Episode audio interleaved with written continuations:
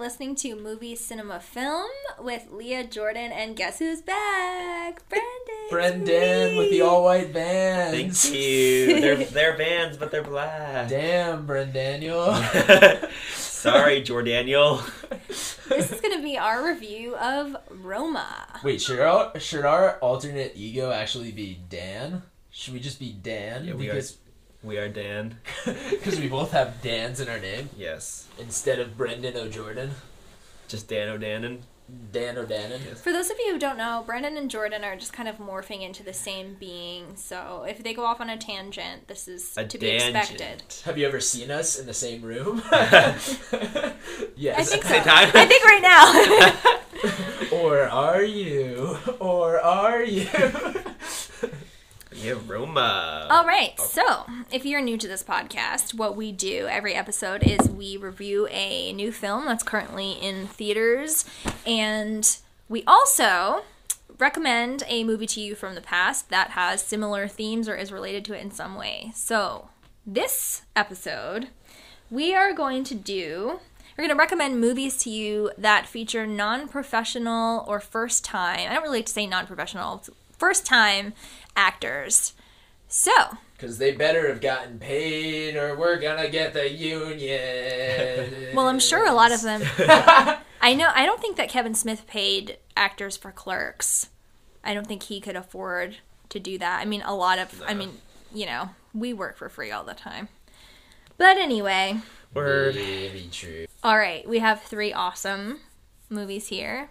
How about this time, Jordan, you go first. What? I always go first. Psych. Brendan went first. Brendan, who's went first the most episodes? Jordan went first a lot. Well, that's because you just eye me and I verbally say something. Because we're usually the only two yeah. people in the room. Who else do we eye?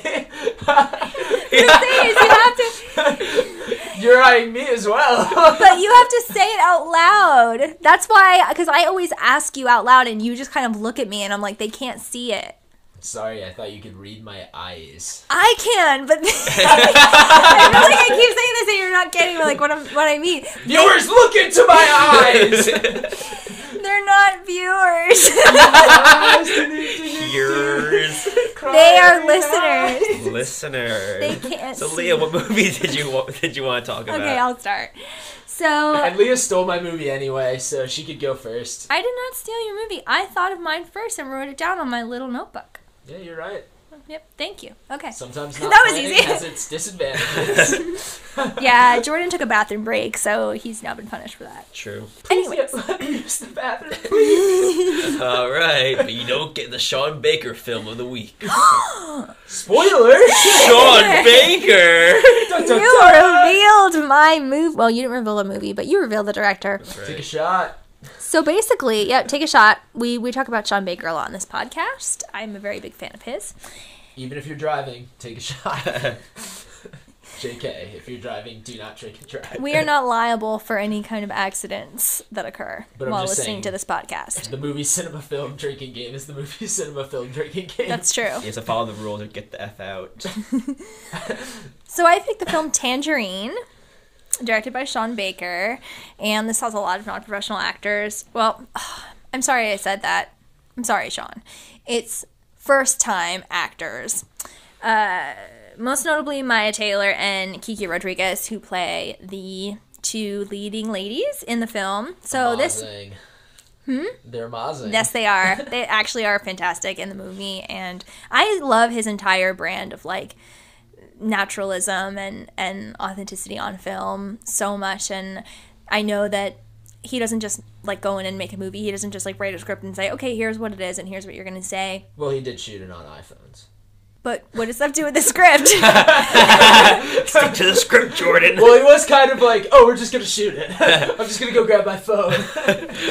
Well, actually, th- that's the interesting that's the thing I love about him, is that he doesn't just go in and do anything. Like he he went He he wasn't really sure what the story was going to be. It's just him and Chris Bergoch. Like, they knew they wanted to do some kind of story about this community uh, in L A of these, you know, trans people and, you know, the like the whole area around donut time and everything, and like they they would like drive by there and like see, like it was interesting, and they're like, there's a story here somewhere. So they literally just like got in the streets and would just like ask people questions and just interview people.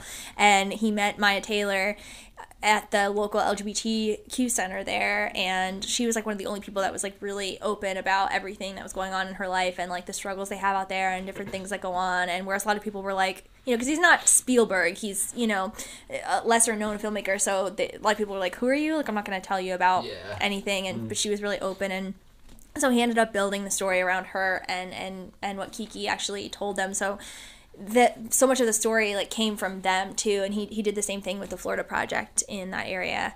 So I love that. And the film, it's my favorite Christmas movie. That and the Santa Claus. Um, Word, I love Santa Claus. Yeah. Shit, I forgot to watch it this Christmas. Did you watch Jingle All the Way? No. Fuck. Jordan. I'm too busy! Yeah, I know.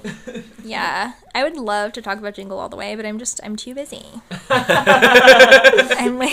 No, you can go. Go off. I'm way too busy. Uh, so... But we're talking on a movie podcast. The budget of this was one hundred K, and Jordan's right, it was shot on an iPhone five with the app Filmic Pro. And that Pro. was like eighty K alone. Right, that So this movie is so frenetic. I love the colors. Like, it's called Tangerine. Like, the color palette is very tangerine, and the movie opens with um, Kiki and Mya talking to each other, and one of them was just in prison for thirty days because they're prostitutes, and they uh, and, and so while Kiki's boyfriend, while she was in prison, her boyfriend cheated on her, and, and Maya's kind of like... Uh, bitch, like everyone knows about that. Like, how did you not know about that? You know, and like it, it's kind of sad because like you see her innocence, where it's like even though she's like a sex worker and she's been into prison, she's still kind of like, wait, like he cheated on me, like for real. Like it's it's like really sad and and touching, and and so then then it's kind of like this.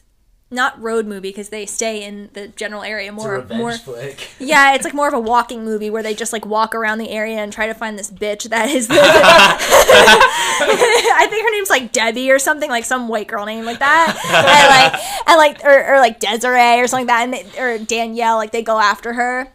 And at the same time, Maya's character is like a singer, and she sings in this nightclub, uh, and she's like, bless you, she's like passing out all these flyers to, like she's trying to get people to come to her show. Bless you, Jordan. God bless you, Jordan. Thanks. And then there's this other story about this cab driver going on, uh, who, I can't remember his name right now, but he's in every single Sean Baker movie, I think, except the first one. But he he has a whole story arc too, where he's he's one of these men that enjoys picking up Mya and Kiki and having some fun with them in his car, and like you get to see like his daily thing of like all the different like random people that he picks up, and like as as Kiki and Mya are running around town and going through all their trials and tribulations, like he's picking up all these people, and and then he goes home to his wife and like that situation there, and so it's just a really. Who's he in the Florida Project? He plays the manager, like the the manager above Bobby, so above Willem Dafoe's character. Uh, okay. He's in it for just a couple seconds when the, the truck pulls up from the church that donates the food, and he's like, "Hey, can you can you put this? Like, you have to send this truck to the back because like this looks like all these poor people live here." And it's like, yeah, because that is what this place is. Correct. Yeah. So I just I love the film. I highly recommend it. Last Very time I underrated soundtrack. Oh, yeah. Yeah, I mean, everything about it is, like, just am- I- amazing. I-, I love this film, and I highly recommend it. All of Sean's films I recommend, but this one and the Florida... I mean, the Florida Project is on the next level of of the universe, but this film is also great, and I highly, highly, highly recommend it. Cool, I've never seen it. I'm I'm sold. Really? Yeah, no. Last I Gosh, checked, it's... it's still on Netflix. Cool. It's a truly wonderful film. Your first watch, yeah, like like just and the... your second watch, probably even better. Yeah. The statements of it's a revenge movie, but it's also a walking movie where they're trying to find this bitch named Debbie. I'm like, yeah, cool. All right, sign me up. Yeah, but like, okay, so the part of this movie that's iconic is all the scenes in Donut Time. So okay. Donut Time is this like restaurant. Uh, I do that in quotes on the corner that like they just sell donuts and coffee, and it's like where all the it's like one of the places where they kind of just like turn a blind eye that like all the sex workers like meet you know, guys, or meet up with their pimp or whatever. And so Kiki's boyfriend's also her pimp. So, like, when he finally shows up in the movie and, like, they're all in donut time and they're all, like, yelling at each other and, like, they're they're all, like, going through the whole situation of everything that happened and just, like, the way they talk to each other is so authentic. Like, it, it really sounds like if you've ever overheard this kind of, like, talk on the street or something, it really sounds like that because he, like I said, he didn't just write a script and say, like, here's what you need to say. He was like, oh, like, what would you say in this situation? Or if he did write a line, he, you know, and then Kiki or Mya were like, oh, hey, like, I wouldn't really say like I would say it like this. He'd be like, okay, okay, just like say it like that. So it's really authentic, and it's just like it's this eye into this whole other world that, you know, I, that's what movies, like, the best thing about movies is, like, you have this eye into this world you'll never be a part of. Yeah. So yeah, Donut Time is iconic, and and and uh, on to the next film. Who would like to go next? I guess it will be me. Yeah. Unless we want to let our guest go first. No, I'm making eye contact with you. I'm giving you the eyes, Jordan. You're up. All right. My film is a film that came out about one, three years ago, two years ago, two years ago, um, directed by Matt Ruskin, and it is called Crown Heights, and this film is the story of uh, Colin Warner, who is a wrongly convicted man in Crown Heights, like, of Jamaican background, um, that lives in Crown Heights, and it is a film produced by uh, Nnamdi Asomugha, who, if you are a football fan out there, is in was an All-Pro cornerback for the Oakland Raiders for a very long time, and he also acted in the film as Colin Warner's brother, and Colin Warner was played by a little-known actor in twenty seventeen by the name of Lakeith Stanfield. Woo! Whoa, whoa. He's awesome. He is. Yeah, and it's just, like, a very good character drama. Like, it's not, like, incredibly original in any way, I guess. It's just a very well-made movie and a good piece that's kind of put together in an interesting way and shows the struggle of kind of the same thing as If Beale Street Could Talk in a lot of ways. Uh, if you're listening, if you're binging our episodes, you're going to get a lot of wrongly imprisoned black men uh, movies, I guess, mm. uh, in a row. But it's a huge issue that uh, it's good that there's films being made about it. Um... Because racism is bad. yeah, I uh, I watched Blindspotting yesterday for the first time, and that was very much in the same vein. So, like, and I'm realizing like a, like a lot of movies this year, like more than in years past. And we kind of talked about it a little bit in the last episode, but like they're like they're like really starting to like actually like put these movies at the forefront that are about like the like the black experience, like, you know, specifically like the, like the male black experience. And like there's like a lot of movies that were like, took place in Oakland this year because we had uh, Sorry to Bother You also. Yeah. So yeah, so like uh, dope. It sounds good. Keith Stan- so is, is this Lakeith Stanfield's first like big thing that he did? Um, I think this is probably his first starring role. I don't know. Like he was in Short Term Twelve, which is just like the movie that anointed oh. all of the best actors yeah. of our time right now. Yeah, Rami Malek, Brie Larson, and Rami Malek Stanfield. Is in that? Yeah, yeah. Whoa. I love Short Term Twelve. Oh, same. Oh, I didn't realize that though. That's awesome. Uh, Selma, he was Jimmy Lee Jackson, and then he was Snoop Dogg in Straight Outta Compton. Right. Oh, he's so good. So he had some stuff. He was pretty big already by the time he did this film. Okay. Interesting combo of people. But yeah, the cinematography is good. I love Lakeith Stanfield and want to watch as many films as I can with him. Oh shit, he's twenty-seven. Don't die. he's like he's like that level of actor where it's just like fuck, don't make it through like make it through August. Once you get through the hump, then then, then you know you're not gonna be in the club because no one wants to be in the twenty-eight club. For yeah. any of you guys who might be younger, you don't know what Jordan's alluding to. It's the twenty-seven club, which unfortunately is the age where many iconic people passed away, such as Kurt Cobain, Joni Mitchell, Amy Winehouse. And there's more, right? Mac Miller didn't make it. Jim Morrison. Jim Morrison. He always talked about it in his songs, like that he doesn't want to join the twenty-seven club, and then he died when he was twenty-six. Oh my God, that was an overdose. So yeah. pretty wild. Although, you know, he did talk a lot of shit about the president. Mm. Maybe it wasn't an overdose. Maybe um, it's a conspiracy. God. I'm just saying. Again, I feel the need to say, if you are struggling with drug addiction, yes. please get help. There are resources out there. So and get on the phone, get online, just get help. And I don't know um, who is under Mac Miller's estate, but listen to his music because it is phenomenal and very layered, especially in like the last couple of albums. Word. Yeah. All right, Brendan, what is your film featuring first-time actors? Okay, so uh, my film is a film I just saw this past year in one of my classes at Brooklyn College. Uh, so shout out to Christopher Trice, who showed this film. It's called uh, Close Up. It's a Persian film, and it is uh, it's a it's like so it's based on a true story, and it's about this guy. I'm gonna mispronounce his name, but it's. Uh, Oh, God, hold on. Uh, Hossein Sabzian.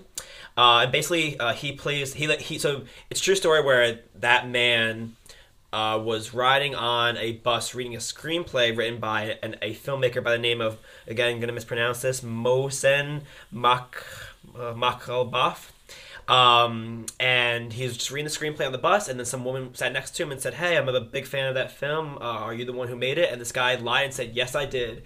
And he proceeded to then uh, ask to use this family's home to shoot his next film. Meanwhile, this guy is not a filmmaker. He's just like a ran, like a regular dude who like happened to have the screenplay in his hands. And then he like starts like uh he like he hires them to like use their their uh their. their house to film this movie that doesn't even exist. Um, but so what they did for this film is they had all the real life people play themselves and, and do recreations of the entire story, where it's like him meeting the family for the first time, uh, asking to, for them to they, and like they, they go to like some like really crazy extreme lengths where like he asks them to like to paint their walls a certain color and to like move furniture around. And I think they even like give him money at certain points.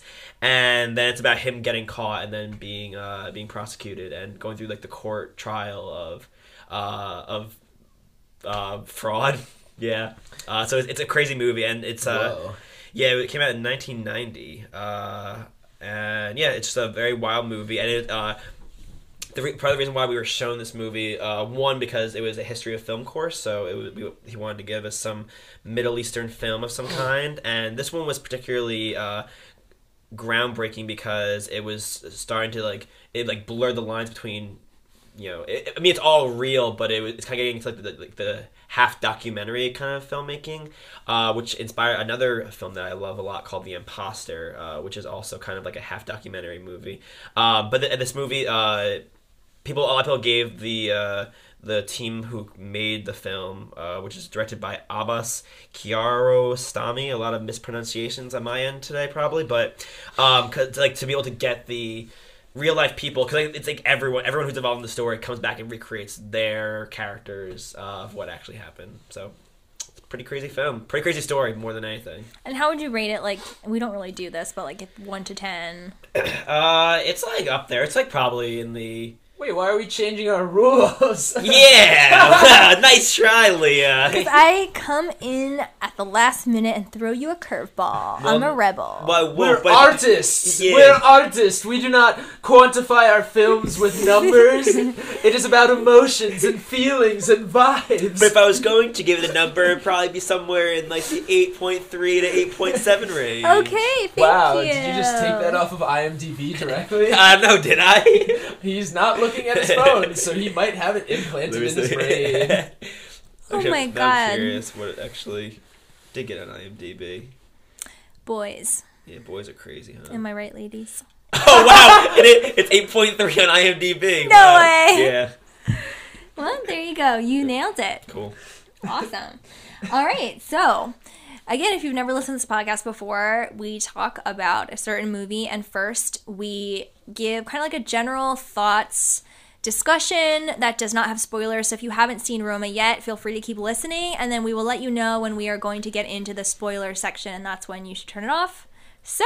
Also, we're doing the streaming film, so it's like it's bonus. Right, bonus. So if you haven't seen it yet, you can just bonus. go ahead and turn it on. You don't have to look on Fandango and see what the hell is going on. You can just turn it on yourself And I think that's awesome. So you'll probably just stop the podcast right when we say spoilers and then start watching it for two hours and twelve minutes and then... Mm, then roll back over to your phone, because don't you dare pick up your phone during this movie. Nah. And press play again. But right now we're going to get into non-spoilers, so... I can't be your friend if you picked up your phone during this movie. Yeah. Yeah.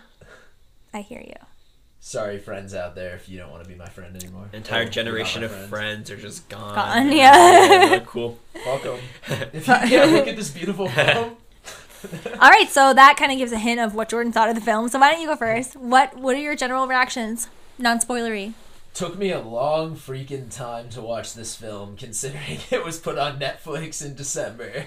I just watched it yesterday, um, which added to a roller coaster of a day that I was having. Um, I was glad that I finally got around to it. I kind of watched the Golden Globes and I was just like, oh my God, Jordan, you are such a moron. Like, how have you not seen this film? It's so easily available to you. You're it's told okay. that you're going to love it. No, and it's like, it's all right, because, sorry to interrupt you, but I, I, I feel like movies come to us when we're supposed to watch them, you know? Ooh. Amen.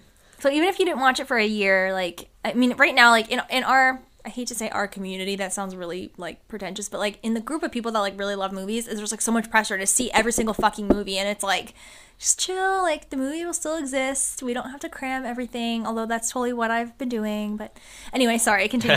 No, I like that, that's good, that's gonna help with my anxiety. Nice. Yeah, no, thanks, Leah. I'm happy to help, you're welcome, Jordan. Friendship. But yeah, it's a super long film to commit to, and, like... Just going into the film, I kind of knew that it was going to be a certain way, just knowing Cuarón and just, like, knowing what I've heard about it. Oh, yeah, we didn't do, like, how did you come to the film? So let's, we'll do that. In, well, that's uh, what com- we're doing right now, right? No, um, well, thank you for doing that, but I asked you, like, general reactions from the film, and I was supposed to ask you, like, how, what... my P R tour, right? I'm just going to answer the questions that I want to. All right, so you can continue, and then we'll, we'll we'll each do like how we got to the film, what we heard ahead of time, and all of that. Cool. Um, yeah, so it was a very long film, and it was hard for me, my busy schedule, to get around to watching it. Uh, but I prevailed and eventually watched it. And I'm gonna go get the charger for this recorder thing because I think it's blinking or something. Maybe it's not blinking. Maybe I'm just hallucinating. He he's hallucinating. What's blinking? Yo, it is low battery. Cool. Oh, oh, it's okay. Brendan. Yes. How did you come to the film, Roma? Uh, so I also took a very long time to watch it. I also did not watch it until yesterday.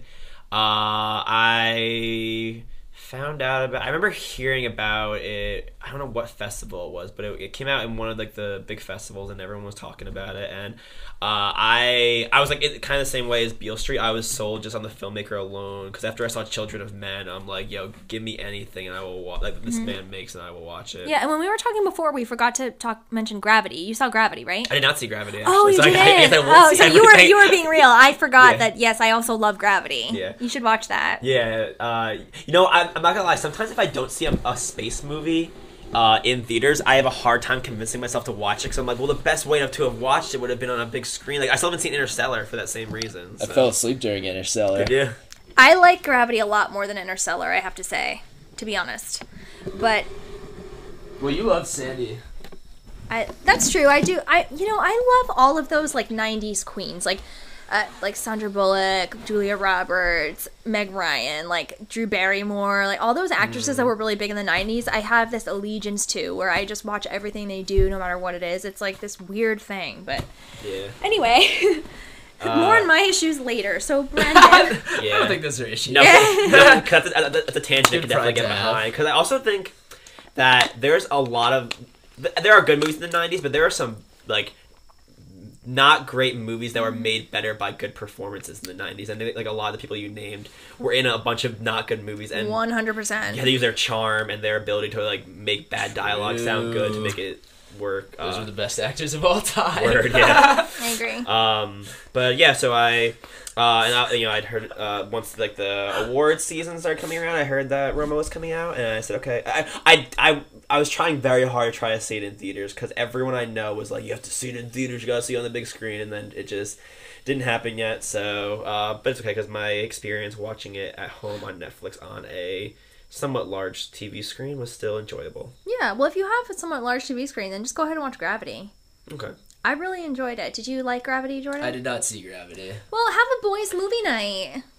Yeah, sure. Hey, Jordan, you want to have a boys' movie night? Watch Gravity? I'm not traditionally into space. I watched Interstellar and fell asleep during it, and then I was like, no more. Well, in my opinion, Alfonso Cuarón is is, no, is a yeah. much better filmmaker than Christopher Nolan. Whoa, much better. Yeah. I feel like they're very different filmmakers, but on similar levels with like classic films. Yeah, I there's so. I probably have the same number of films of both of them that I like, but I think Cuarón is, like, on the rise, and I think Nolan might be, like... going down? Yeah. Oh, I felt like Dunkirk was good. No, I, I feel like you can't say that was a bad film. Like, it's a different film than Roma and a totally different message. Yeah. Dunkirk is probably my favorite Nolan film since Memento. Wow. Oh, you don't like The Prestige? You don't no, like The I Dark don't like Knight? The I know you don't. No, I, I I love Heath Ledger in The Dark Knight, and when I first saw that movie, I loved the action. Obviously, the action is great. You can't really deny the technical elements of any Christopher Nolan film. You you just simply can't. But uh, I think I watched The Dark Knight recently, and it just was one of those things where it came on H B O, and I was like, oh, okay, like, I love Heath Ledger in this. Let me just give it another watch. And I was so angry at, like, everything in the film that wasn't him. I thought, wow. I, I hated so much of it. I was like, this is so fucking stupid. I, I hate, I think Christian Bale's voice, like, ruins it, too. I it is hate pretty bad. His voice. I, I hate agree. It. Whoa. Yeah. Uh, I'm, but, Christian I, but, Bale, the greatest actor of our generation? I also don't think that he's the greatest actor of our generation. Yeah. I mean, he's absolutely fantastic. Don't get me wrong. You can't argue. Yeah, no. I, that's another thing I don't think you can argue with. I think if you don't think he's a good actor, that's... Wait, did you not like Inception? No, I liked Inception. I liked it.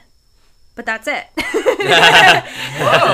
Oh, my goodness. Yeah, um, I... No, we've people, already talked about The Prestige and your feelings on that. People always argue with me about... People are always like, you're fucking high. And I'm like, well... That's fine, because I... No, we're high because we like Christopher Nolan. Yeah. No, I, I don't... Like, I have... I saw Inception in the movies. I haven't watched it again. I have no real desire to see it again. Did you see Insomnia? Yeah. That's the yeah, that's okay. See. Robin Williams, right? Yeah, yeah. Yeah, yeah no, that's good. That, yeah. that I actually... I like that a lot more than The Prestige, Inception. I thought Interstellar was too long, but I thought it had absolutely beautiful moments that made it very, very worth it. Mm-hmm. But I just... There's so much of it, and I don't love all of it. It's, it's kind of like a side thing, but I was listening to the... Uh, I think it was Variety does these, like, actor-on-actor interviews where, like, nominated actors interview each other, and it was Emma yeah. Stone and Timothée Chalamet. I was just telling him Rip. about this. Oh, really? I Did saw... you share it with me?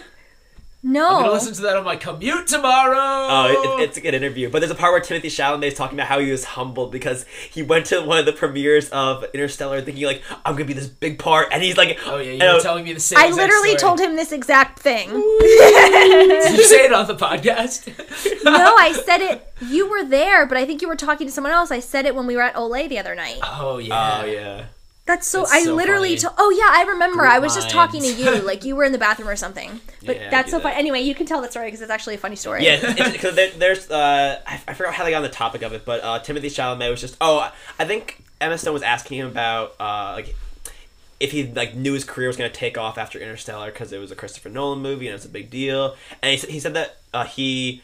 Like, that humbled him, and it kind of, like, made him rethink, like, some of the movies he was going to go out for, uh, or, like, the importance he put on certain kinds of movies, because he was in this big Christopher Nolan blockbuster, and he thought, like, filming it, he felt like it was a big thing, and he was in a lot of the movie, and then when he went and saw it, he's, like, not really in it, I guess, and he even talked about how he's, like, he's, like McConaughey is, like, has, like, one of the best moments in the film where he's just, like, emoting, and, like, they made the right decision putting him on.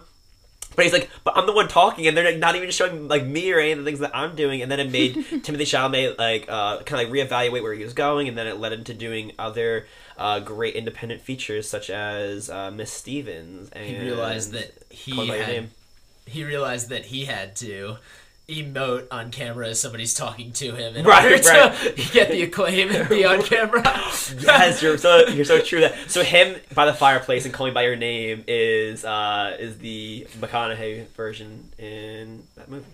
Yeah.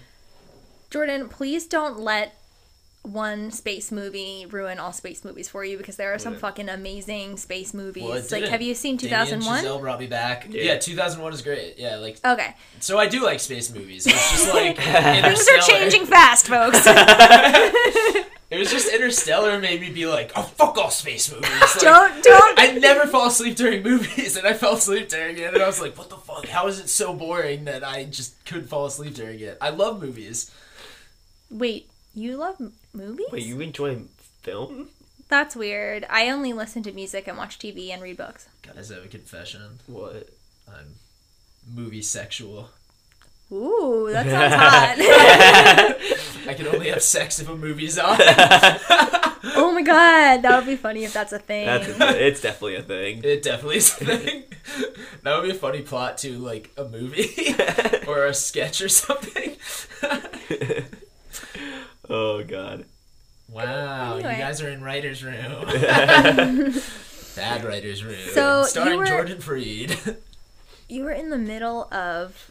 talking, Brendan. I was. What was I talking about? Your uh, how you oh. came to Roma and like your general like how you came to Roma. Yeah, were you done or? Uh, uh, yeah. Oh yeah, because we talked because I was saying how I, I was like, oh yeah, I'll see anything that Cuarón directs, and then you're like, have you seen Gravity? I'm like, no, I did not see Gravity. um, but that being said, I was still like, very like enticed uh, to see what. And I heard it was like a very personal story, and uh, and I heard it was shot in black and white, and like all I just kept hearing were like the visuals. You gotta see the visuals, the visuals. So. Mm-hmm. Who are you impersonating there? The visuals. That was that was, that was uh, who was that? That that was someone who was very nice, who doesn't talk like that. Actually, it was, a, it was a friend of mine who I met on a film shoot who was like, she's like, she's like, listen, I don't want to be that like that douchey film person, but like the visuals the are visuals, great. You yeah. really got to see this in the theaters, and she, and she's like encouraged me to see it, and I, like I, now I here I am recreating her in a very mean male-ish voice.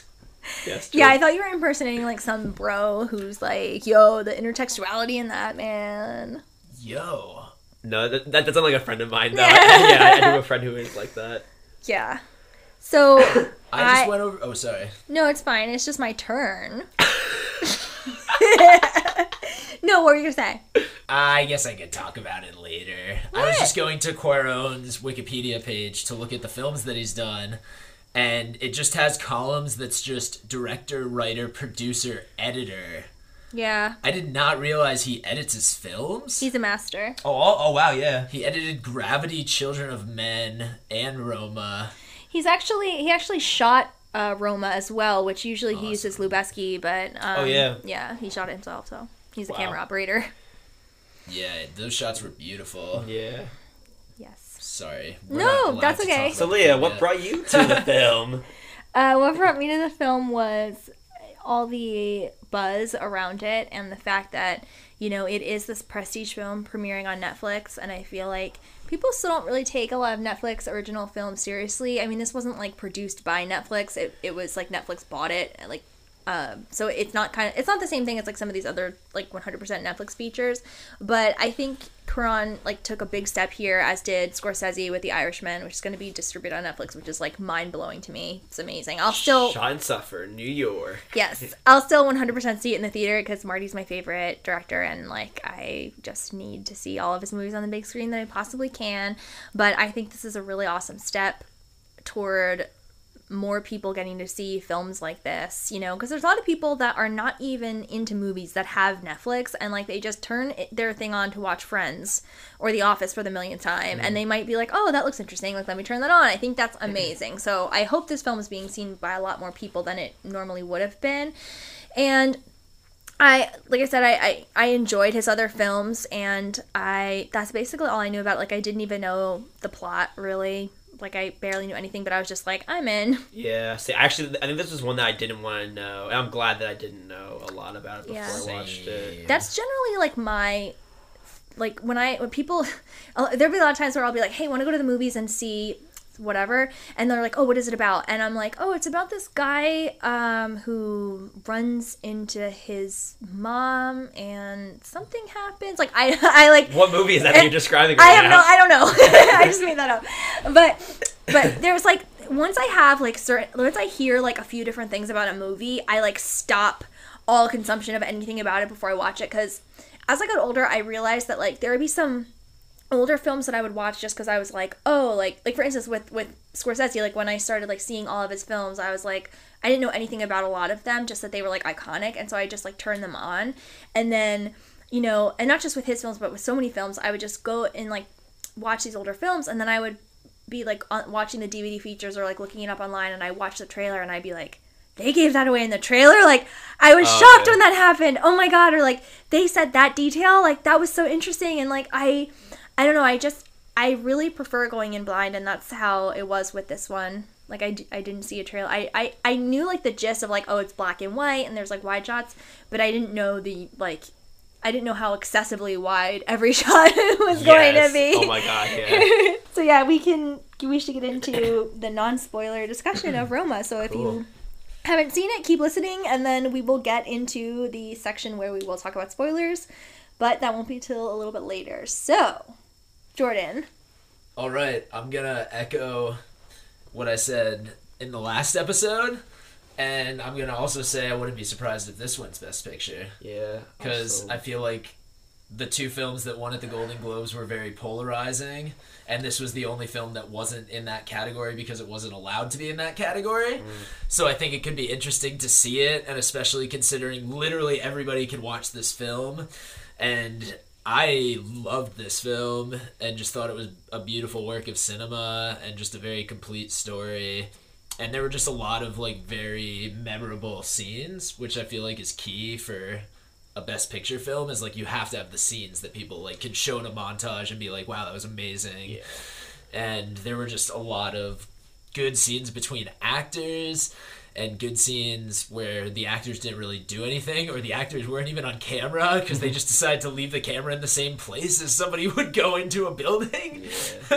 mm-hmm. um, I'm, I think that Best Picture is either going to be Roma, A Star is Born, BlacKkKlansman, or Green Book. I'm going to say right now it's one of those four. Yes. Whoa, BlacKkKlansman. I, I don't know if I don't know if BlacKkKlansman so much, but the other ones I definitely agree with for sure. Well, people are, it might not I'm go to BlacKkKlansman because people are predicting that that's he's going to win Best Director for that, which I think it's Spike Lee. Yeah, oh. I think that's interesting, but no. He... Sorry, I I have, I have strong feelings about BlacKkKlansman. I was just like very disappointed when I saw it, and I just like don't think it's like you didn't like it without knowing any of the history or anything. Yeah, no, even like, like wow. when, yeah, because I watched it and. Uh, specifically, I I think the, the directing is fine. I think it's a good movie, but I thought like the tone was like very inconsistent throughout it, and I was just like constantly taking getting taken out of it because I was just watching and I'm like, okay, like I don't know. I but like speaking about directors specifically, I think there's like probably twenty directors who directed better movies than Spike Lee did this year. Uh, there you have it, folks. Yeah, Lynn Ramsey being one of them, who no one is talking. Well, everyone's talking about it. I now, have to watch but, that because yeah. it's on streaming. Yeah, that's another movie that has done pretty well with the guilds and the uh, critic circles, but it's just really not getting that Oscar... Bu- well, it's getting buzz in the sense that it's won those awards, but it's not getting any... Like, it didn't get Golden Globe nominations, you know, and... and it's pretty fucked that it's not getting nominated, y- y- considering yeah. there's literally no female directors getting nominated. Yeah, it sucks. It sucks. Yeah. It, it really, like, sends this message that they're like, well, men are good at directing and women are not, yeah. you know? Uh, yes, agreed. It sucks. Uh... sorry, sorry. sorry, I don't, I don't agree that, that, that men are direct, good directors and women suck. I, I agree that like they are being overlooked. Yeah. um but anyway, um but speaking of directors, Alfonso Cuarón directs the shit out of this movie. Hell yeah. Yeah, I totally agree. I think it was well deserved that he won the Golden Globe for direction. Mm-hmm. Uh, which was also cool that they gave it to a foreign film. Yeah, I really hope this breaks out of the foreign category at the Oscars and is nominated oh, for many. Will. Yeah, there's just like so many weird things going on. on. You know what else? Like, I hope it gets nominated for technical awards, especially sound. Oh, yes. Oh, my God. Yeah. But, like, so one thing that's really weird is that people are predicting that First Man will not make it into Best Picture, but First Man is going to be nominated for literally, like, every technical award except makeup and costumes. I wonder if and Claire Foy gets one, too. Maybe.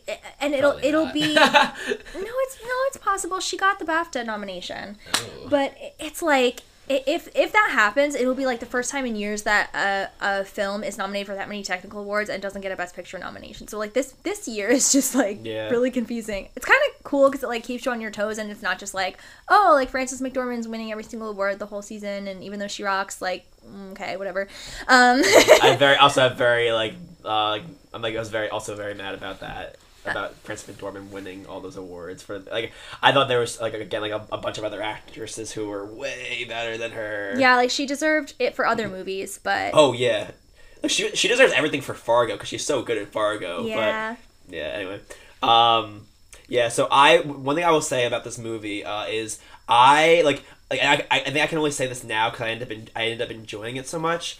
I was like twenty-five minutes into, into this movie and like enjoying the way it looked, but I was a little bored. I'm not gonna lie. I was like a little like, okay, like are we just gonna like, which is like it's, it's fine if it's a movie where we're just experiencing the lives of these people. But I was like, okay, like what, like when's something else gonna happen?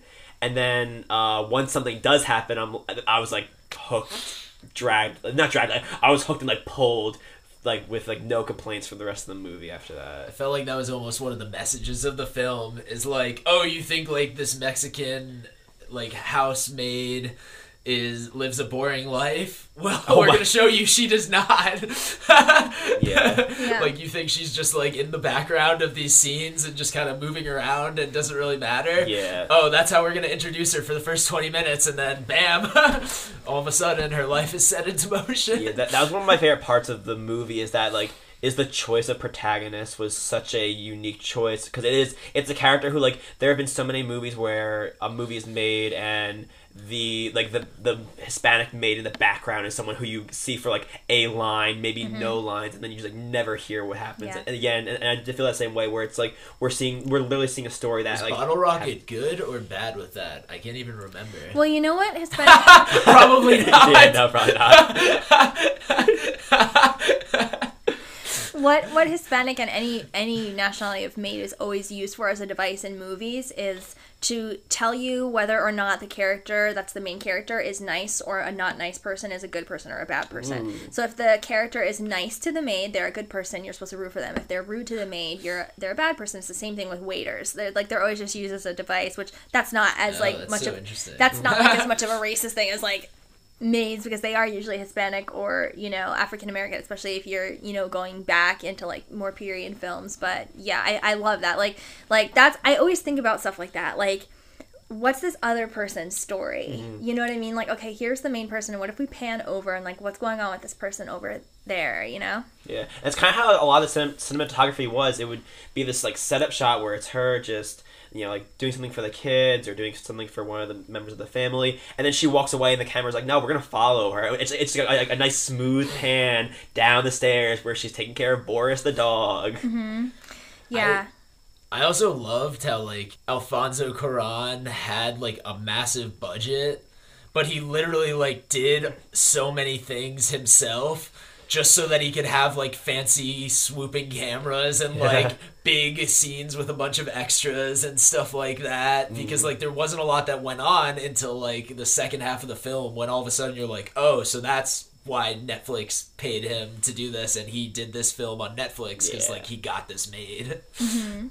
Well, I thought the budget was like fifteen million. Yeah, so it's like so that's like a big low, that's like, like a budget that's like a big but you said huge.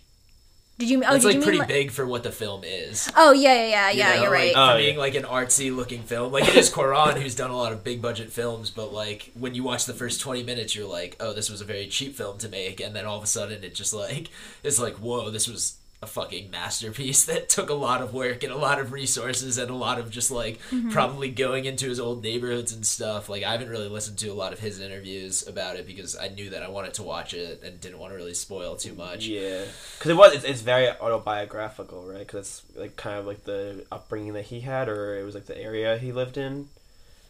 I think. Right? Yeah, it was. It was. Yeah. It was. It was like his most personal film. Like there are specific details. Like all of this is like.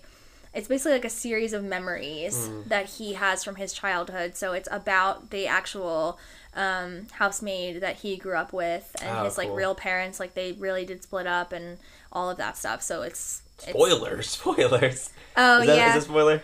I guess. Nah, yeah. I feel like that's not, because we don't care about the family. Like, that's not that what? family. What do you mean we don't care about that family? I, yeah, I kind of agree with Brendan. You care about them. Not as much as Cleo, but... No, but, like, she's tied to them, like, and... But it's about Cleo. Well, I, okay, I don't want to spoil anything, but they're... But yeah, no, like, yeah, it's but about... But, like, in that regard. Like, I don't care about the husband and wife's relationship that much. I did. I, I did, yeah. Yeah, I did. I'm sorry. Yeah, no, but I hear you. It's it's her story, so, like, if you were more focused on that, that totally makes sense. Yeah. But I yeah, just thought that happened. The dude was kind of an asshole. Yeah. He was, but I think, like, because there's kids involved, it's like, you have to care, because it's like, this is their father. You know what I well, mean? Well, no, yeah, like, I care about the kids. I just don't really care about their relationship. I'm just, like, good that he left. Like, that was supposed to happen. Yeah. Mm-hmm. Uh, sorry, sorry if that was a spoiler for people. No, it's okay. I don't. I, I speak for the, the fans, us fans. Uh, Trust me, that's not going to be the most surprising thing that happens. No, in this film, or oh my God, the, no. the thing that you don't see coming. Um, one of the other things um, I wanted to say too was because uh, I think this this movie's getting a lot of screenplay nominations, and it's sometimes films get nominated for screenplays because like the dialogue is like super sharp, right? It's like really funny or like really fast, and like this movie is not that. But what makes this screenplay so good is the way that it can do like setups and payoffs later on that, that are visual. Like there's a thing that happens with uh the driveway, with the car getting into the driveway. That's like mm-hmm. when that like when it gets called back, I'm just like, so good. God, yes. Uh, yeah. He, and, yeah, there's like a bunch of like other like scenes that are similar to that in the film. Yeah, he managed to portray so much with like the visual and the oral rather than specific language. You know what I mean? Yeah. And just the overall, like the way that the film is so sprawling, but it's also so intimate. Like yeah. it's like if someone, if I was in film class and my teacher said you need to make something sprawling and intimate, I would be like, those are two opposite things. Like, what are you talking about? Yeah. But I'm not a genius. And little, so. little Alfonso Cuarón was like, I can make that. Just give me fifteen million dollars. Yeah, exactly. Like it also kind of reminded me of of Fellini, but in Mexico, mm. and it's. It's just so beautiful, like the wide, all the wide shots. Like I love close-ups, I love intimacy, but I felt like, like you were saying, like how you fell asleep at the beginning. A lot of people said, or did you say you did, no. or you almost did? I, I was just, I was a little bored. Oh, oh, yeah, oh, yeah. oh, oh! Jordan said he fell asleep in Interstellar. yeah, no, no, no. I know you said that just now. I'm like, wait, like, wait, did I fall asleep? I would never fall asleep in an Alfonso Cuarón film. No, no. Only Christopher Nolan, because he sucks. He's trash. Yeah. Come with your pitchforks, everyone. Throw them in the dumpster. We have two large dogs here, so you will not get very far. Anyway. This, also, if there are any filmmakers who are listening to this, Uh, these are all jokes. These are comedy podcasts. If you want to cast any of us in your films, Christopher Nolan or Alfonso Cuarón. Or Sean Baker. Or Sean Baker. Yeah. We're around. Sean, please. Oh, so this movie actually gave me, like, similar Florida Project feels when I was watching it. Yes, so, yes, yes, yes. Right? Because mm-hmm. uh, like, because how, like, how beautiful the shots were, how personal it was. But, it, like, it, but like Florida Project also has, like, a lot of these, like, kind of wider shots. Static cameras yes. also. Mm-hmm. Yeah, totally. Yeah, and the, the, the notion of just... Uh, what did... I write down that, oh, the New York Times wrote that this movie portrays the depths of ordinary life, which I thought was the perfect way to explain that. Yeah. You know, like just just the everyday experience of this woman, like folding laundry and, you know, cleaning up after the dog and all of this stuff. Like, but, but what you were saying about how you were like a little bored, a lot of people are saying that in like the first hour of the movie, and it does take a long time to get going. And it's funny because when I, I also like, I watched it like a week, a week and a half ago, and I had wanted to watch it as soon as it came out, but like, when you're not, like a film like this, like as much as I love that it's on Netflix, I it's more of a film that you go out to the film, the cinema to see, like you prepare to see it. It's like this prestige art film that's getting all this Oscar buzz, so like you get ready to see it, and like you go with someone who also appreciates that kind of movie, and it's like an experience. That's one hundred percent a Netflix flex. Like, they're just saying we could get the best films. We're we're going to take over the industry. Like, yeah. This filmmaker is gonna wants to make his best film ever. We're going to let him do that, even though it's, like, a tribute to cinema in general. And, yeah, like, yeah. going to the theater and the theater experience. Because there's, there's a lot of scenes like that that happen in the film where it's just, like, these characters who go to the movies. And it's like, wow, isn't it great being in the theaters as you're sitting at home watching it on your laptop? Yeah, exactly. Like... And so I kept saying, like, oh, no, like, Roma's, it's going to be really good. Like, I have to find the perfect moment to watch it. I have to be in the right mindset. Like, because sometimes I come home and, like, I know I have to, even though I just got home from, like, work, I have to work on my computer for, like, hours. And, like, I put some stupid thing on Netflix that I've seen a million times. Like, I literally put, like, some, like, you know, J-Lo or, like, Jennifer Aniston movie on. I'm like, whatever. Like, not that those movies are not, do not have depth and, and good things. I'm just saying, like. Depends on the movie.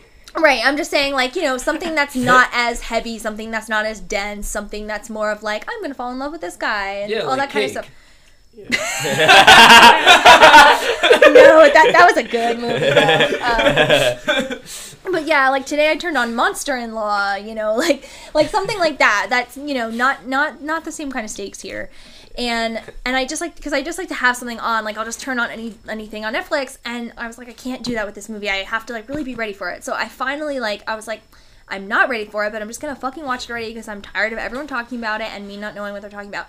And I had, I was like anxious. I was like, I felt like I should clean the house. Like I was, I should be spending. No, but like I. Should... The takeaway from Netflix. No, not because of the clean not your house.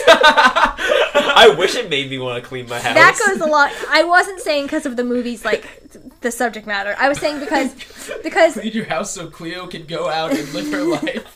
I was saying because my house was a little bit messy, and I was like, oh, I should be cleaning. I shouldn't be just sitting watching yeah. a movie. I should be cleaning. And so I was kind of anxious, and even when I first turned on, I was kind of like, maybe I'll turn this off and go clean, and then I'll feel better, like, when I, like, finish, and I can, like, relax. But I was like, no, I'm watching this. And so I was, like, kind of, like, half out the door before I even turned it on, so I, like, felt really bad. And then, like, the the first hour of the movie, like, relaxed me so mm-hmm. much. Like, just watching those images, watching those tracking shots, and the beauty, and, like, trying to take in every part of the screen, which... actually it's difficult because if you don't speak Spanish, you have to read the subtitles as well as, like, look at these incredibly wide shots that are very, they're filled with a lot to look at, and it's like, I want to look at everything, but I also need to read, so it, it was, like, overwhelming, but at the same time, it, I was, like, able to decompress, and, like, even though I had the same thoughts as you, whereas I, at points I definitely was bored, but, as, like, I felt like every time I was bored, like, I just, like, hung in there a little bit, and then there was, like, an amazing, like, vista or something, totally. and then I, and then I was like, all right, I'm in. And then the second half is high-octane shit that you don't expect at all. Yeah. And also there's a historical element of this, like the things that are going on in Mexico, yeah. which, I, admittedly, I really don't know that much about Mexican history. Yeah, I mean, like... really hardly anything, so I found that interesting too, because, you know, Cuarón was growing up during this time, and, like, he he tried to, like, match these events to the time period of the movie, which was nineteen seventies. If anyone doesn't know that, if you haven't seen the film yet, it's seventies Mexico City. So, do you guys have anything else to say before we get into spoilers? Uh, what were we gonna say? No, I was just saying nothing. We're just a- approaching commercial time. Oh, okay, cool. Alright, so we're going to take a break, and then we are going to get into spoilers. So if you have not seen this movie, turn off the podcast now, turn on Netflix. Well, and wait and listen to the ads first. Listen to the ads first, then turn this off, then watch Roma, then turn it back on. Because we did such a nice read for you. Alright, guys, please stay tuned for these words. Spoilers! Spoilers! Spoilers! Spoilers! Sorry, Brendan was supposed to do that. We could redo it. No, no, no, it's okay. Are we doing it now? It's... Brendan is a super fan of our podcast, I, and he keeps smiling really big. I am. This is like, this is, what was it? This is better than being on W T F with yeah, Mark Maron. Like, uh, it, Mark Maron, if you're listening, this is not better than being on W T F with Mark Maron, and you better not stop W T F ing before I get on your podcast. Yeah, but this is like, if I had like a like a, a wish, my wish would be to be here, so I guess it came true. So, thank you. Aww. I wish to be with Mark Maron. Alright, that's cool, Jordan. Sorry. No, it's cool. No, but, like, your facial hair kind of looks like Mark Maron's facial hair. And his hair in a similar way. Yeah, you could be related. My wish is to have Diddy's uh, delivered to me right now. Wait, do they deliver? Should we get delivery? Wait, what place is delivery? Diddy's. Diddy's. I can't actually. I'm like, trying we're just to. Doing yeah, so many should, ads. Should we strong arm it Diddy's into giving us money for the promotion that we're doing right now? Wait, let me do some copy for Diddy's. Alright. I'm trying you to ever not hungry eat late oh. night. Well, or anytime. Diddy's closes at twelve. So hope you're not up too late. Sorry to trash Diddy's. Diddy's is great. Diddy's is amazing. Go to Diddy's and suffer. So now we're going to talk about Roma, but we're going to include spoilers. So, holy shit, I don't know where to begin. Okay, okay, I have one. I don't know if it's spoiler. This is kind of the same vein as the Dave Franco thing. I think I might have just been seeing things, but you know the part when they go to the movies? This is like like later in the film. They go to the movies and they see uh, um, um, the space movie. It's um, uh, Marooners, I think. Yeah. Um, and I've never seen Marooners, so like like it might just like that might have been like a clip that was straight from the movie. But I could swear that when they do a close up on one of the astronauts, it's George Clooney. Like it, it's like I I was sitting there watching that. I'm like, what did, did he just like splice a, like a, a, a clip from Gravity into this movie? What? That would be an amazing Easter egg. Yeah, so like go just go back and watch uh like when they're at the movies seeing the space movie and look for George Clooney's face because it's there. What? That's wild. That's yeah. the hottest take. I don't think that's on any other yeah, no, podcast I, I, about Roma. I was looking for it. I couldn't find it. So it probably is not him, but yeah, just look. Anyway. Uh, yeah. Do you remember the timestamp? Uh, no, I can find it on my phone because I have Netflix on my phone. You're just going to go through. I, I did it today at work, so it wouldn't be that crazy. Um, so I guess we should start with um, Cleo's sex scene, kind of, mm. with her boyfriend, who is a... Exactly what? I'm not sure. Martial artist. That's so weird. Yo. He, he's training for, like, the Olympics. Or not literally, but, like... That was such a good character before I realized that he was a piece of shit. Like, I was just like, this guy's so funny. Like, I'm so excited for this. Like... Yeah, and they make you think he's a nice guy. At least, like, I thought he was a nice guy. He like, was fine, yeah. Because, like, there's even that part, like, skipping ahead a little bit, but, like, after, like, the... Uh, and we'll come back to the sex scene, but when they're in the... The nude scene is so fucking funny. Yeah, no, it's... it's it, it is. It's just, like, like very... Like, you up. Like, that's probably the point when I'm like, oh, I'm locked into this movie now. Like, mm-hmm. this is really weird. But then when uh, when you go to the scene where they're in the movie theater, the two of them, they're on a date, and she tells him that uh, that she's pregnant. Um, and, like, his reaction is, like, so nice. He was like, oh, but that's a good thing, right? And then he just leaves he took and, off. and never comes back. He offers to get her ice cream and then just never comes back. It's crazy how he, like, completely deceives her. And then they really make him into a giant asshole. Like, when she finds him, he literally threatens to kill her if she ever comes back. Yeah. And it's like, you know, it couldn't even have been like, oh, you know, I'm really not ready for this. And, like, I have to train, so I'm sorry, but you're on your own. Basically, like, he... he couldn't even do that. Like, he just had to be a total pussy and just bail. And then, like, he, he tells her he's gonna, like, beat her up or kill her, and then he, like, does, like, a bunch of moves to show that he will. Like, we believe that you can. Like. Right, right. She's like, I got it. Yeah, like... Oh, but he did not kill her, luckily. Right. Spoiler, she survives. Well, we're in the spoiler section, so right. we could talk about anything. Yeah, I... Um, I no, just... but he came in with a gun in that scene. Like, he was one of the militants. Right. That was kind of a shocking moment when... Now, I don't want to I don't want to talk because I I don't know exactly the conflict that was going on at the time, and I don't want to misspeak. I did read about it later, but of course I've now since forgotten. But whatever the... this Like, he was like a soldier invading this area of the city, mm-hmm. and she's shopping for a crib. I mean, it's just the most innocuous everyday thing, and to me, it really shook me because even though it's set in the seventies, it really resonated with, like, today's times where, you know, people are getting murdered when they're just out at the mall or at the movies or at a concert or whatever, you know, from gun violence. So even though it was a totally different thing and it was, like, a, a war situation, it it's still, like, just them, like, just being in a normal store and, like, everything being totally normal and then all of this crazy shit going on and then, mm. like, the moment... It's as if they're trying to show parallels to American society right now and how you could get shot up in your movie theaters and your random places, your schools. Yeah. No places off limits. Yeah, and that, that moment was just so chilling when the grandmother and Cleo are standing there and...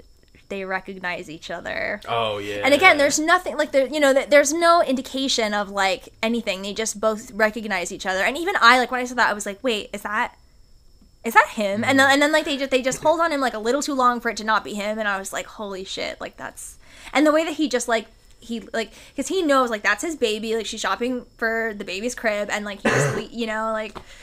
Ooh. I'm not gonna lie, for a hot second, like, I figured he probably wouldn't shoot her, but I did think for, like, like... He, I do think he might have considered doing it, actually, because I think it was like, one of those things. Like, he's clearly a selfish person, mm-hmm. And it was like, how do I eliminate this, the problem? I already shot one, or like already one person, or like many people are dying, but like in the store, someone's been shot. So just shoot another person and just get rid of that. Right, because that was an instance where he could get away with it because it's like there's so much already going on, right. you know? Ugh. Yeah. Crazy. Uh, by the way, the timestamp for a possible George Clooney is, uh, let's see, it's one fourteen. one fourteen Ish, yeah. Like, do you want to show it to us? Yeah, hold on. um, also, side note, did you guys know that the cast and crew, or the crew got robbed? No, what happened? Um, I was looking up the Wikipedia. On November third, two thousand sixteen, it was revealed that the crew was robbed on set during filming. According to the studio, two women were hit, five crew members were hospitalized, and cell phones, wallets, and jewelry were stolen during the attack. Oh, that sucks. Wow. So that was really, really filming in the trenches, I guess. God. Yeah, so, so here's George Clooney. Just keep your eyes on the screen because it happens quick in a flash. Not him, the other guy. Is this a nod to... That's George Clooney. Look at it! Isn't that George Clooney? It looks more like Dustin Hoffman to me. Oh, that doesn't look like... Ooh, Dustin Hoffman. It's more of an angulated face, Dustin Hoffman. I guess that's like a cloud. You see what you want to see. Face. I just want to see George Clooney in a, in a Cuarón movie, and now I'll never see George Clooney in a space Cuarón Shia movie. LaBeouf? um...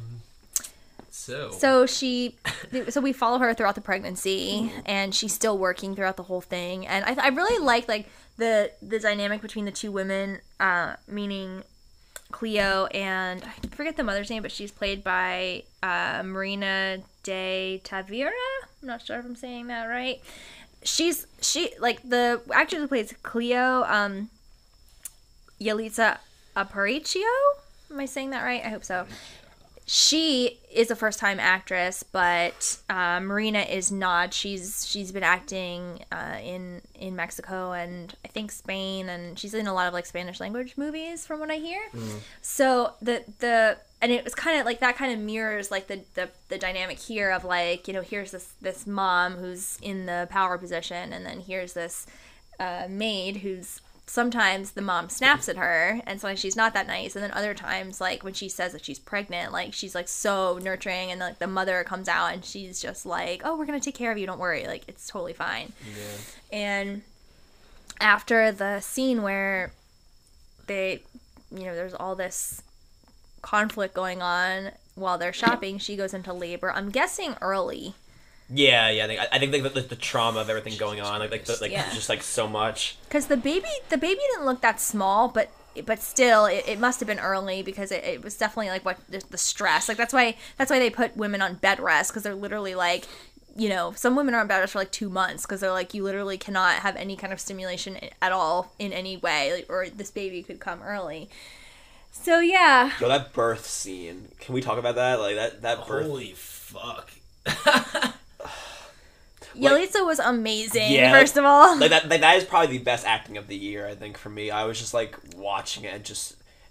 Like, like and it was a good choice of, like, like where to put the camera and, like, to, like, keep it just, like, on her. Like, I, like mostly on her profile, but, like... And when just you, the reveal. Yo, when you see oh. the baby come out, you know. And just, like, the way that the, the, the one doctor who's, like, trying to revive the baby is talking to her. He's like, ma'am, I don't hear a heartbeat. And I'm just like, stop saying that to her. Like, you're probably gonna... In like, that tone, why yeah. in your tone like that? And, yeah. and that's like one of the most jarring things about it is like like the, like I don't want to say casual, but the way that like that that particular nurse or doctor, whatever his position was, and like the way they were dealing with the situation of him, like he's like oh he's like oh what's your patient's name? Cleo. And then like he's like uh Cleo will be like, like he's like said it very matter of factly, and like I'm like and I and I felt so I felt even more upset because he was saying it so matter of factly, because I'm just like, like, could you imagine being Cleo in that moment? Like, yeah, so clinical. Oh, Not to yeah. mention, it was literally the fault of the guy who impregnated her that killed the child, Yo.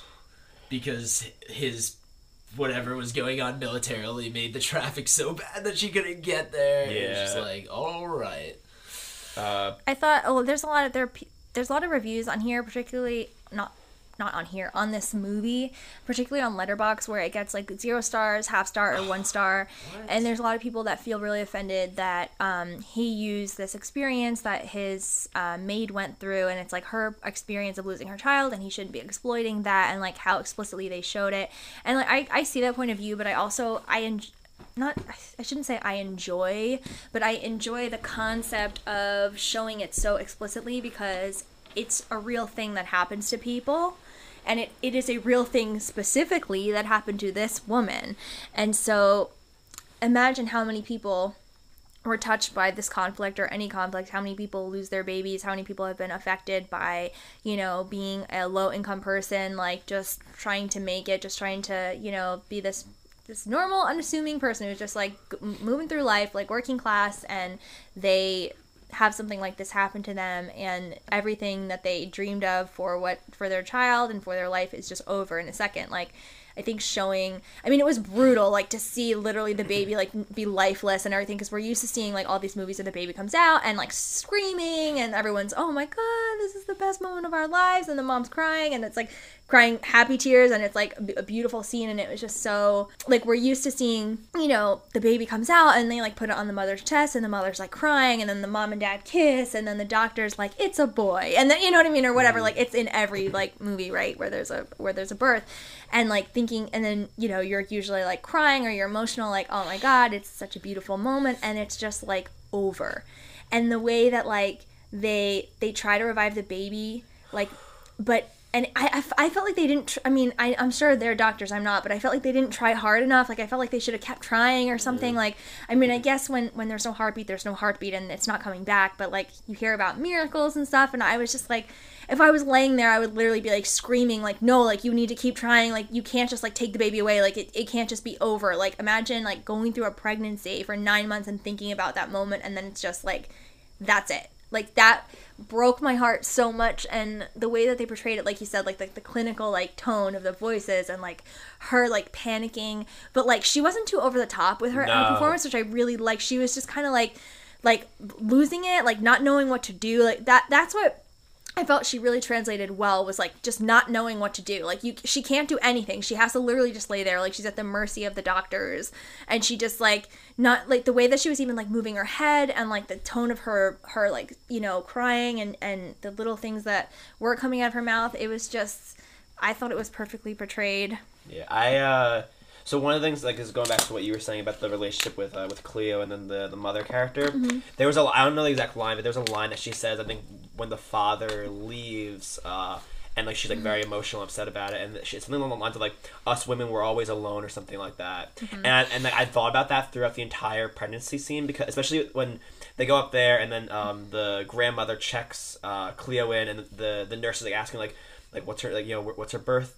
You know, what's her birthday? Like, how old is she? Like, does she have any family? And, and she's like, I can't answer. I don't know. I don't know. And I'm like, wow, like, Cleo has no one. Like, the only person that she was, like, blood connected to that she had was this child. And she literally had them for, like, minutes. And that was, like, the only interaction that, like, her and that child were ever going to have was her holding that child in her arms. Mm-hmm. And, I, and, like, I was just, I was, like, clawing my face and just, like, like. Wait, what was the deal with her mother? Her mother, they, like, was just from a worse part of Mexico, or? Uh, Cleo's mother? Yeah. I don't know.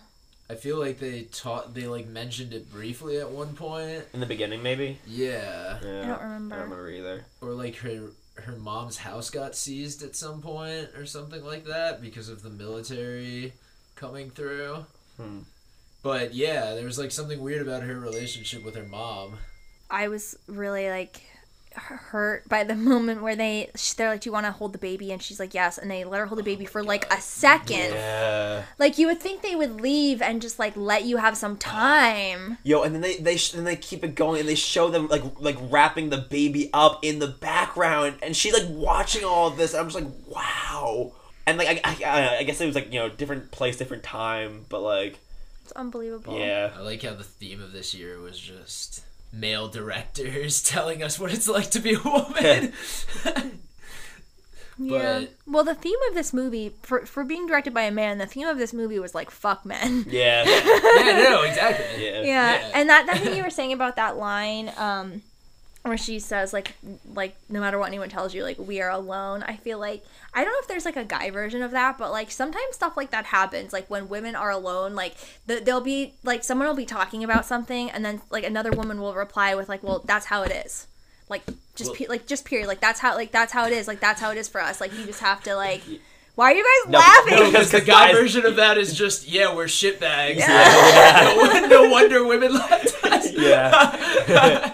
Yeah. That's that version of that. Yeah. Mm-hmm. You're like, wow, why did she leave me? And then it's like, oh, yeah, because, like, you were terrible. Yeah. Or or it's the opposite where it's like, bro, like, I don't know why this girl left me. It's like, yeah, me either, man. It's like, chicks before chicks, am I right? So it's like the same thing, but not. Yeah. Yeah, uh, that. But I thought that was like really represented well. Yeah. You know, like just that bond between women. Yeah. But that was such a theme throughout so many films this year. Like same with First Man and kind of how the mom has to be the realistic ones with the kids because the dad is just gonna go off and like do whatever the fuck he wants. Yeah. And kind of just leave them around. Yeah. Even Be- Beale Street had some of that too. Oh, like, yeah, like all, for the, sure. all the female characters. Um, I'm sure Widows was the same way. Another Widows sucked. Was it bad? I, I, I the whole time watching it, I was just like the whole time. The whole time.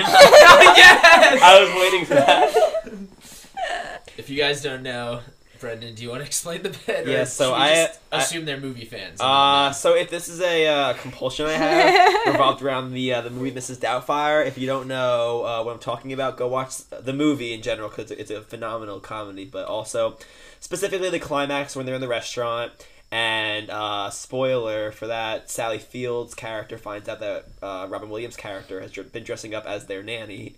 Uh, and she says the whole time several times. So whenever someone says the whole time, we all say the whole time. But she says it in a really like dramatic way because it's like okay, this is me impersonating Brendan, impersonating Sally Fields.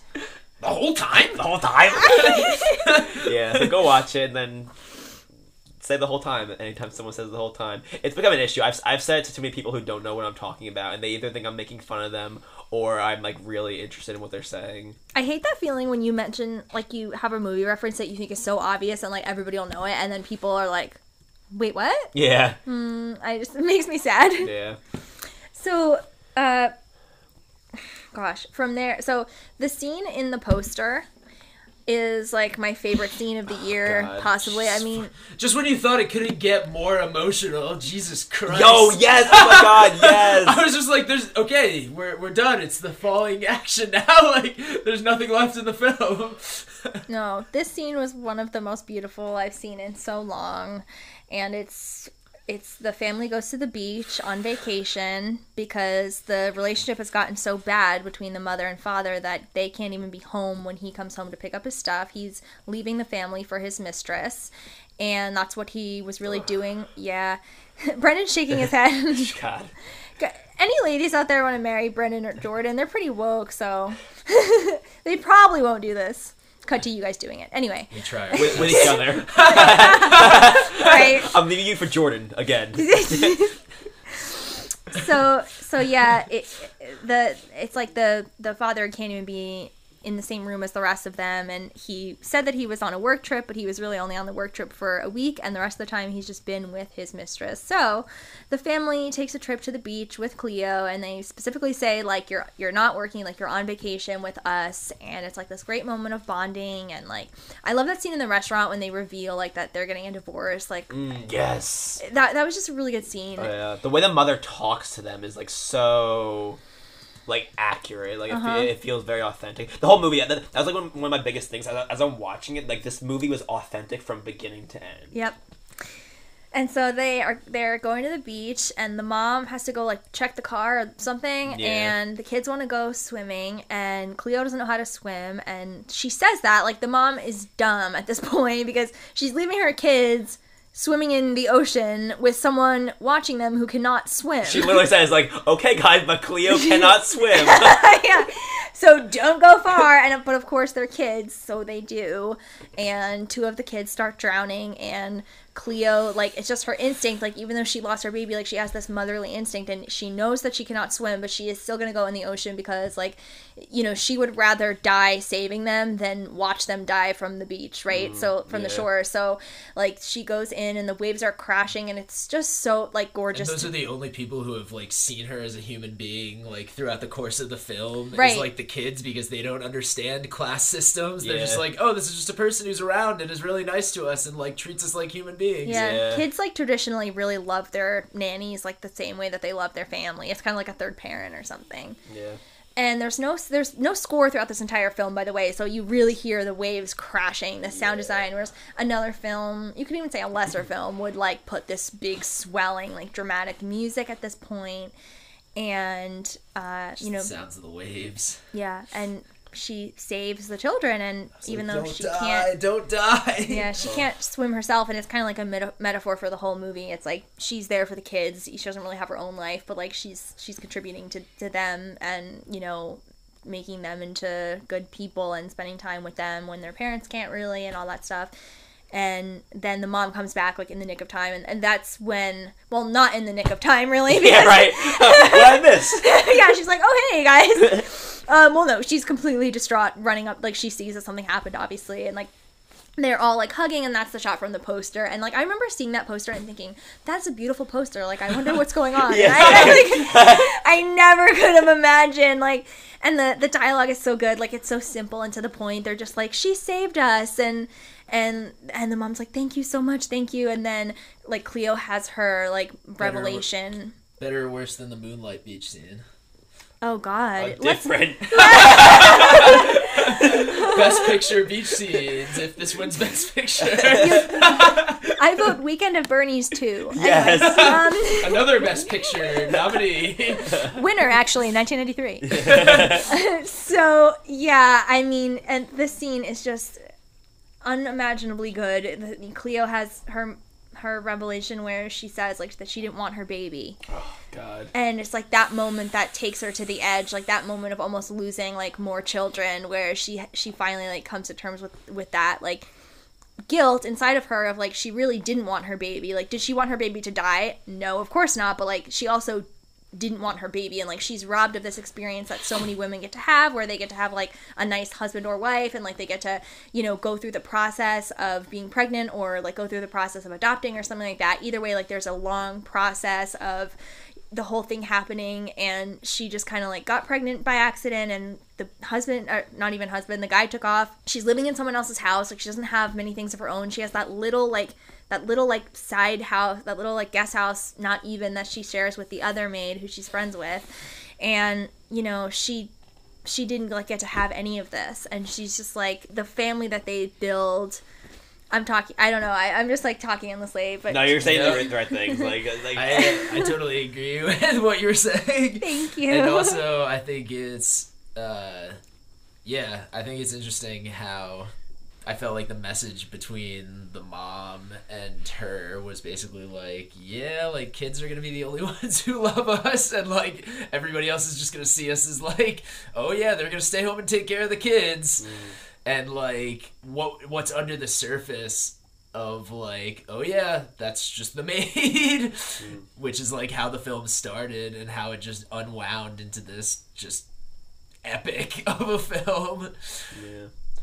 Uh, there was a lot of movies that I saw this year that, like, did not stick the landing. This is not one of those movies. This movie, like, stuck in, like, like, because it, it, it it's an, an impactful, like, powerful ending, but also it ties together so many things that are going on in the story. One of them being one of my favorite running things, which is the youngest son uh, randomly talking to Cleo, saying, like, oh, you know, uh, when, uh, when I was when I was older, or, like, or when I was young, like, he talks about being an older man and, like, having different jobs. Like, he's like, oh yeah, like, when I was older, I was a pilot or something like that. And, like, oh, like, when you get older, so, he's like, no, no, like, like alluding to, like, a previous life. Yeah. And he does it again in, like, right in that scene when him and Cleo are walking away. He's like, oh, when I was older, I was a sailor. And he just describes, like, being lost at sea and dying and, like, a storm coming in.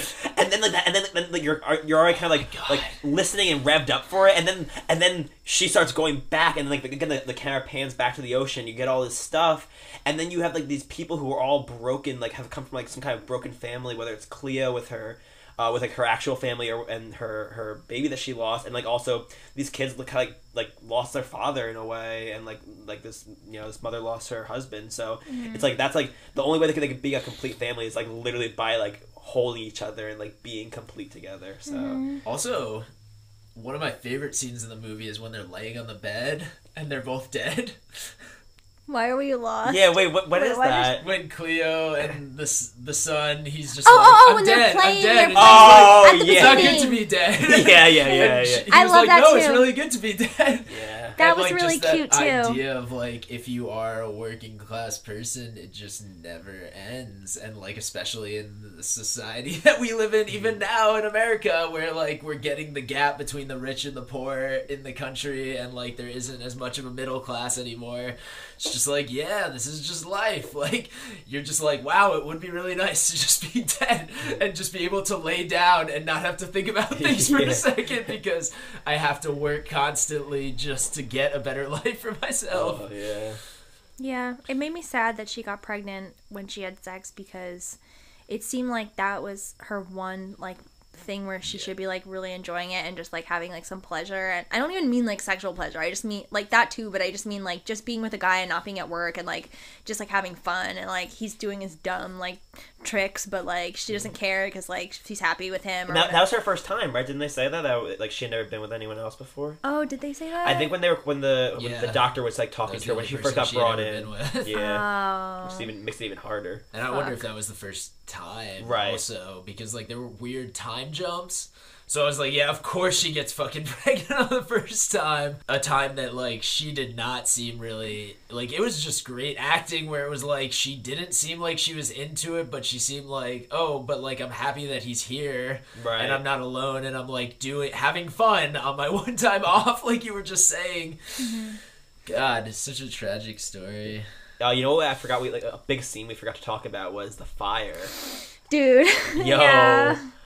That was that guy singing in front of the fire, and it just yes. burning and burning. Yeah. That's like, that is like me pretending everything's okay. Dude, dude, the part when, like, I, like, one of, like, the, my favorite parts of this movie is when, like, the fire's going on and, like, all these adults try to put out the fire, and then the kids are like, they're like, put out the little fires, put out the little fires, and they, like, literally have the kids just, like, sectioned off, just, like, pouring water on, like, these tiny little, like, isolated fires so, like, they can help, but without actually putting the children in danger. It, it was just mm-hmm. so, uh... Also, another very pointed thing, I felt like, to have a wild, wildfire scene, given the wildfires in California yeah. and just global, like, climate stuff, to, like, put that in there and just be like, all right, this is when we started being over-industrialized, and, like, this is when shit started getting crazy. Yeah, now Cuarón just, like, he... Like, so I, I really started feeling the connections between, between this and Children of Men, like, definitely in the second half, for sure, because when you have, like, the riots yeah. and then stuff with the pregnancy, because it reminded me of this, the pre- like the pregnant woman who's trying to give birth to the child in uh, Children of Men, and, and it's interesting because it, he touched on similar themes, but, like, in a very, very different way in this movie. It was, mm-hmm. yeah. The precision in his filmmaking is just, pff, I mean...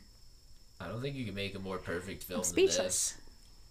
Not this kind of film, no. Like, like, like when it comes to, like, this, like, this story, like, there was, like, no other way of telling this story. Mm-hmm. And one thing, this is going to seem like a weird comparison, but when it comes to leading performances this year, if you compare her performance to something like Rami Malek as Freddie Mercury, I'm not saying one is better than the other, but, like, that's an ex- that's an example of, like, a really grand, like, show-stopping, like, Chalamet versus Old Man. N- n- No, no, I, I know what you're saying, but I'm I'm saying, I'm saying more like, well, I guess, yeah, I I can, yeah, I, I kind of agree with that. Bigger extremes, but the same idea. Yeah, yeah, yeah, like, it's, sorry, I had to think about that one. Like, no. Yeah, I forgot about yeah. Gary Oldman in that movie also, too. Yeah, okay. I just block it out. Yeah. Uh, so. I think we should go to war. War will make us more money. I don't care that we can't lose, the, that we will lose the war. Let's just do it anyway. You can't negotiate with a tiger when it's got your head in his mouth. Yeah, I I compare that one more to Christian Bale. Like, I, I think Christian Bale's amazing, but, like, I'm just not, I'm not all for that performance with the weight gain and the prosthetics. I'm whether who, no matter who it is, I'm just like, I prefer more this, like, raw, like, broken down woman who's just, like, who doesn't even know how to act, is not trained as an actress. Actually, in fact, her sis, they had an open call in Mexico, and her sister wanted to go to the, the audition, and for some reason, like, she was sick or she had something that she couldn't miss. And she was like, you have to go because I can't go. And and Yulitsa was like, no, I, like, what, okay, fine. And she... yeah. yeah, so she didn't even have, like, the ambition. She wasn't even one of those girls sitting there like, oh, my God, this is my big break, maybe, you know. I, like, yeah, so, like, with Rami, like, I love his performance so much. I think he's just fantastic in Bohemian Rhapsody, and it's like the two ends of the spectrum when it comes to performances. It's like the biggest, like, loudest performance you can possibly do, and then this, like, quiet performance of just this woman who's just working in this house and, you know, living her life. And it's like they both are authentic, and they both say so much about, like, what it is to be human. And, like, the, like, there's there's there's a lot more nuance in, in the Yulitsa performance, obviously, but that is more of, that's more the fault of the movie of Bohemian Rhapsody than anything. Right. than Rami. fault. A lot of things are his fault, but that's for yes. another episode. We have a whole Brian Singer episode. yes. God. We we do not support uh, people who sexually assault others. Nah. Anyway, do you guys have any closing thoughts about Roma? Uh, you have to watch it if you haven't watched it already. I don't know if we're out of spoilers. Depends on how I feel like editing and writing timestamps. Turn it on. Just go turn it on. If you don't have Netflix, your aunt, uncle, cousin, just tell them to give their password. Yeah, definitely see it on the biggest screen that you can. Like, if you just have, like, a big T V now. Oh, it's still playing, playing at the I F C Center. Oh my yes! God, jeez! That's right, you're both quiet now. Now it's my podcast. uh, you're unjinxed. Um... Yeah, no, it, I'm I'm very happy I watched this movie. Uh, that was, like, the one holdout for me, because I've been putting my top ten list together, and I'm like, I, I can't do a top ten until I see Roma, and I'm glad that I waited. I, I wonder what films I haven't seen are on your top tens. We can't wait. You should be a guest on our top ten. Oh, I oh there's no question. So, yeah, obviously, I don't even have to ask. We all recommend this movie. We more than recommend this movie. It could be the best film you see all year. Very, very possible. Like, if this, if this, like, I don't think anyone's gonna argue if this wins Best Picture. They're gonna be like, yeah, like, it's like a great movie. Yeah, it's just gonna be like, okay, fine. I, at this point, I. It honestly is like a prestige drama, like, in an unconventional form, almost, like, with some of the great, like, war scene or, like, riot scenes, and, like, everything that was going on. Like, there's no reason why it shouldn't be, like, yeah. applauded as one of the best films of the year, if not the best film of the year. Yes, we're we are pulling for that Best Picture nomination, not just foreign film, Best Picture overall. Oh, if it doesn't get nominated, that's gonna, oh god, there's gonna be a riot for that. Yeah. Netflix, my father has been paying you eight dollars a month for the last ten years of my life so that you can make this movie, and I applaud you, sir. I applaud you, Netflix. Remember when it was five dollars a month? Yeah. I remember when streaming was not an option. It was just and discs. It was just through the mail. And it was discs. Was that fifteen years ago? How many years ago was that when Well, it started... It actually started. It started was it just ten years ago? It's, no, it started more than fifteen years ago, but it went on for a while. It oh. went on for years like that. And then I remember when they introduced streaming, because at first it was like all these shitty movies that no one wanted to see. And Friday Night Lights. Well, no, there. I don't even think there were T V that was shows. One of the first ones to get on. Oh, really? That's how I watched Friday Night Lights. Like, caught up on it, I think. Mm-hmm. But, like, at first there weren't even any, like, legitimate things like that. Like, it it was just, like, weird stuff that you would see, like, in the back of the video store. Not porn, but, like, but just, like, just like some, like, movies with no stars that, like, went straight to D V D. Like, that's what it was Zach first. Zach Galifianakis live at the Purple Onion. And, yeah. Before he was known. Like, like, he wasn't in anything yet, I don't think. Yeah, like, I remember I remember yeah. when I was a kid, like, looking at the... Or maybe look, he was. Like, looking at the streaming things and being like, oh, all these movies and T V shows suck, like, I don't want this. And, like, a few years later, coming back to it and being like, whoa, like, Netflix has real yeah. shows. And now it's like, now you're getting prestige dramas like Roma and The Irishman. So amazing. Well, we'll see about The Irishman. It's not done yet, so we'll see if it comes out. What, what do you mean? What do you mean we'll see if it's going to no, come out? I'm sure, I'm sure if, it, if it gets finished, then they'll... Then they'll it'll be good. Oh, do you know some tea or something? Nah. Hugo Why the wouldn't last it? Scorsese film? No, honey. Wolf of Wall Street. Oh, Wolf of Wall Street. Terrence Winter. But also Silence. Did we have that conversation on here? No. We oh, Silence. Oh, yeah, Silence. Did you, also. Did you guys like Silence? I love Silence. Yeah. That was a hard one to watch too. Yeah, that was one of those you got to sit with it and pay the fuck attention. Yeah. yeah. Good Andrew Garfield role. I love you, Marty, if you're listening. Please come on the show. Uh, it would be my great honor. We literally have a comedy club in the town that you shot your film. So we would love if you the film came, at the Lafayette Theater came, and then come, come over to down. Rhino Comedy. Yeah. All right, guys. Thank you so much to our special guest, Brendan O'Brien. Thank you for having me. Brendan, where can people check you out on social media? Uh, on Facebook, it's oh, Brendan O'Matthew Bryan. Uh, Facebook, you're ruining your Facebook. I love uh, that. On Instagram, it's Brendan O'Brien, but it's Brendan O H Bryan, like oh Bryan. uh, and then but with an E. Yeah, yeah. So it's B R E N D A N O H B R I E N.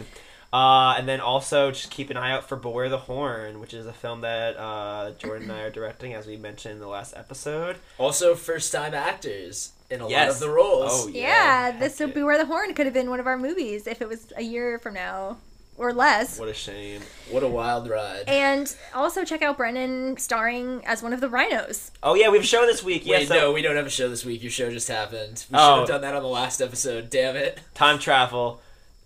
They, so they'll they, have another show in February. Yeah, yeah. yeah. But uh, you know who does still have a show this month? The Mutts! The Mutts. January twenty-sixth. Yeah. eight p.m. Yeah, also just like generally just follow all the Rhino stuff because, spoilers, it's Rhino's going through some big changes and it's becoming a really big thing. So exciting thing. Yeah, so Rhinos underscore R underscore funny on Instagram, rhino comedy dot com. Also, just a heads up, Rhino Comedy is also having a film festival in March, and the deadline is sometime at the end of February. I'm not sure exactly of the date, but if you are a filmmaker who makes comedy films under ten minutes, you should definitely submit your short to the Rhino Film Festival on rhino comedy dot com. Mm-hmm.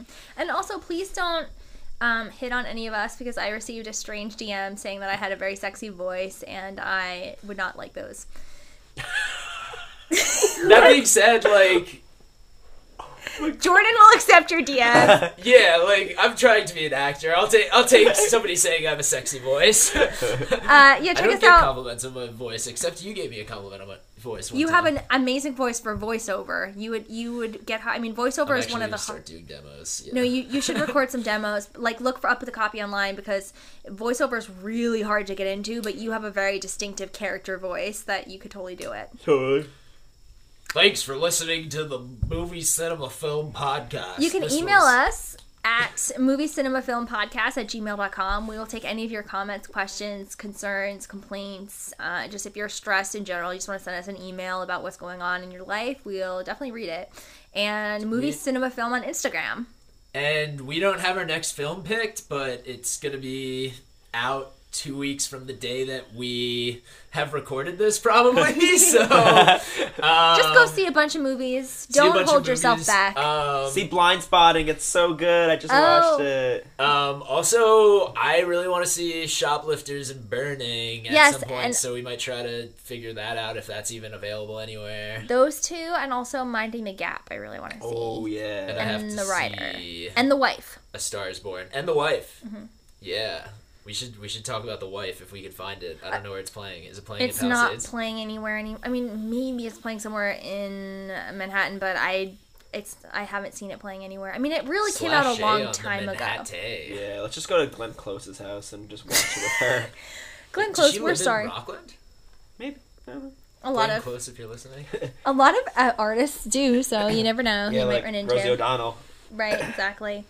All right, guys, thank you so much for listening. We really appreciate it, and we will see you next time. At least fucking much. Bye. Bye.